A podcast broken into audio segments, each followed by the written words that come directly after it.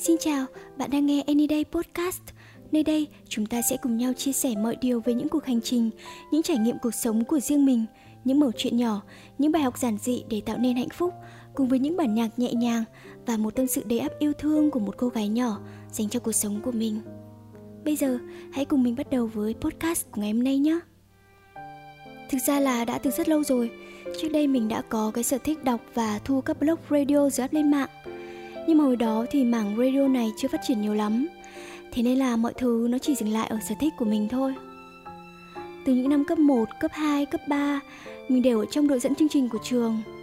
Và cho đến năm 2008, khi mà mình bắt đầu bước chân vào cánh cổng trường đại học, cũng là lúc mình trở thành thực tập sinh của đài truyền hình trong tỉnh. Và cũng từ đó thì mình bắt đầu đi dẫn cho rất nhiều chương trình. Mình vẫn nhớ như in lần đầu tiên đứng trên sân khấu của trường đại học là ngày khai giảng năm thứ nhất của mình. Những tiếng vỗ tay, những tiếng reo hò, có cả những bạn sinh viên của trường khác trèo lên cây để được nhìn thấy mình từ xa. Có những cô chú bán nước, bán đồ ăn ở xung quanh trường cũng phải tới để xem mình dẫn, bởi vì là cũng tò mò, tại sao mà có nhiều người tới xem như thế. Và khi kết thúc chương trình, chính thầy hiệu trưởng đã ra bắt tay bố mẹ mình. Thầy cảm ơn vì lần đầu tiên ở trường có một chương trình hay, cuốn hút và đông người tới xem như thế. Mình cảm thấy rất hãnh diện với bố mẹ, với thầy cô, bởi vì là trong mắt mọi người, mình là một đứa con gái ngoan, một người học trò biết nỗ lực bằng hết khả năng của mình. Kết thúc năm thứ hai, mình được trường nhận vào kết nạp đảng. Và trong suốt 4 năm đại học đấy, có lẽ đấy là khoảng thời gian đẹp nhất của cuộc đời mình, để mình có thể thỏa sức trải nghiệm những điều mới, những điều hay, những điều mà mình yêu thích. Cho dù là những điều mình làm được có thể so với mọi người chưa là gì cả, bởi vì mình biết có rất nhiều bạn tài giỏi hơn mình rất rất nhiều. Cả gia đình mình lúc đó thực sự như là đang đứng trên đỉnh của sự hạnh phúc.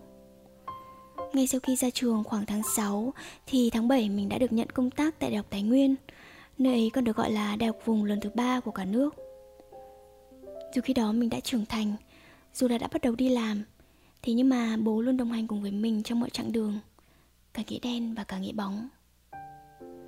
Mình nhớ cứ sáng sáng khoảng 6 giờ 15 Bố đã ngồi đợi mình ở dưới nhà. Sau đấy thì hai bố con đi ăn sáng này. Tuy là mỗi bố con mình đi một xe, Thế nhưng mà bố vẫn đưa mình tới đại học. Và sau khi bố biết chắc chắn rằng mình đã an toàn Thì bố mới vẫy tay chào mình Để tới nơi làm việc của bố. Chiều chiều tan làm thì mình lại được bố đón. Hai bố con rong ruổi trên những con đường quen thuộc, Cùng nghĩ xem là tối nay ăn gì này. Hai bố con sẽ cùng đi mua, Rồi cùng cười đùa trò chuyện vui vẻ mỗi tối nữa. Mọi thứ dường như đang rất là đẹp. Khi đấy thì mình đang chuẩn bị bắt đầu nhập học chương trình học thạc sĩ kinh tế. Bỗng một ngày bố mình phát hiện ra đã bị mắc trọng bệnh. Ít lâu sau bố mình mất.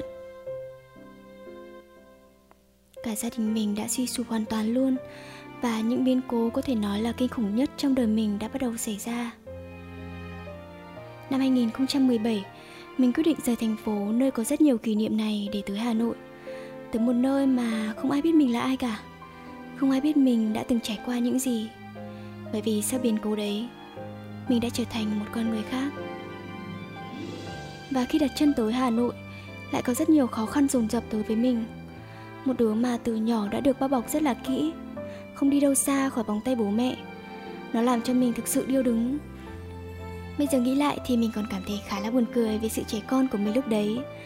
Nhưng mà hồi đấy thì chỉ riêng chuyện đi nhầm đường không biết đường về, Hay là mỗi khi đi làm về muộn tắc đường cũng có thể làm mình hoảng hốt Và khóc ngay khi còn đang đứng chờ đèn xanh đèn đỏ ở giữa đường. Một cái cảm giác bơ vơ ở giữa dòng người, Không có một ai quen biết. Một mình phải tự đi trên con đường của mình. Nó làm mình sợ hãi.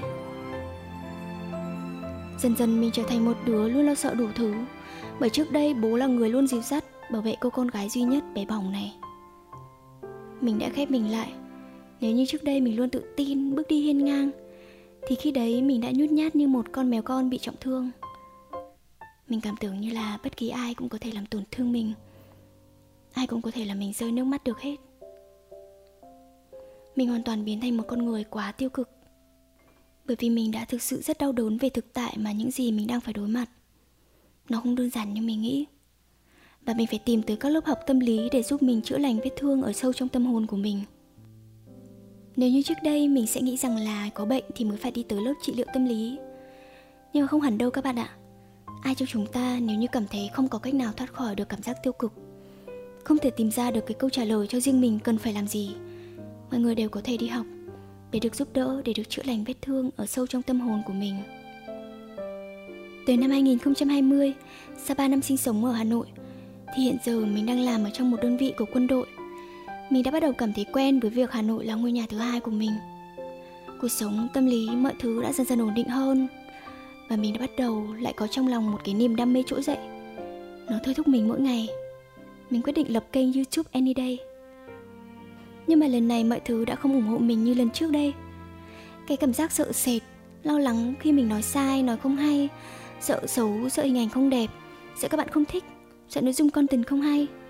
Cái sự tự ti nó lại trỗi dậy trong con người của mình. Thế nên là mỗi khi ra một video mới, mỗi khi có một người nào đó xa lạ chê mình nói chậm, nó không tự nhiên, nó nghe chán, nó thực sự làm cho mình cảm thấy rất rất là buồn. Nhưng rồi sau khi suy nghĩ kỹ lại thì mình đã nhận ra rằng cũng vẫn có những người yêu thích mình, có những người khen giọng mình dễ thương, nhìn nhận được sự cố gắng, nỗ lực của mình làm tốt hơn qua từng video mình không có quyền bắt ai phải yêu thích mình hay là không được chê mình cả.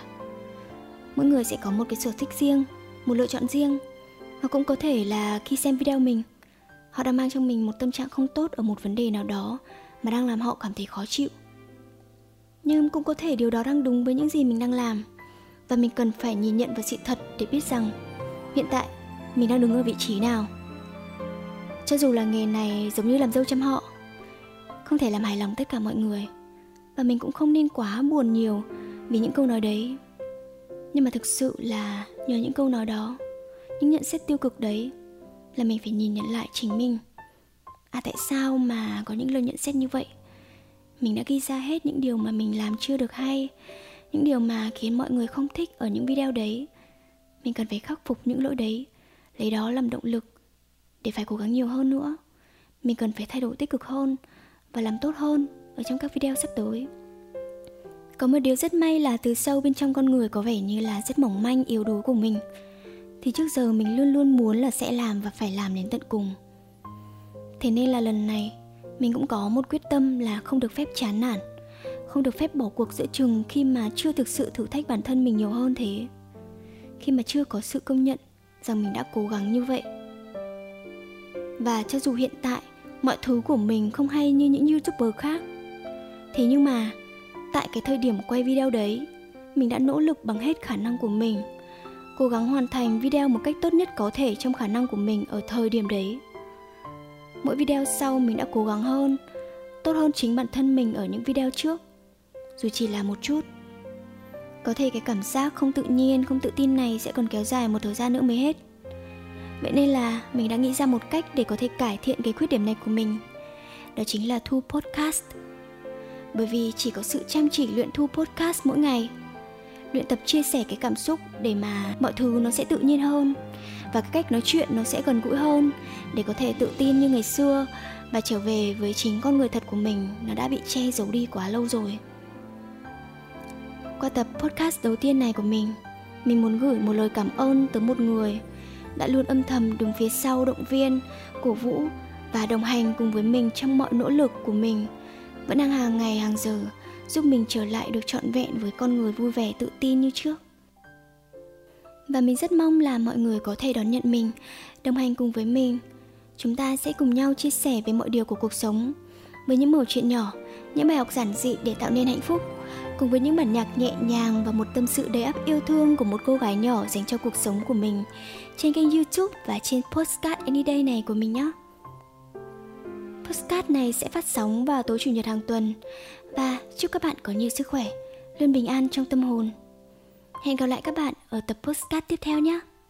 Bye bye!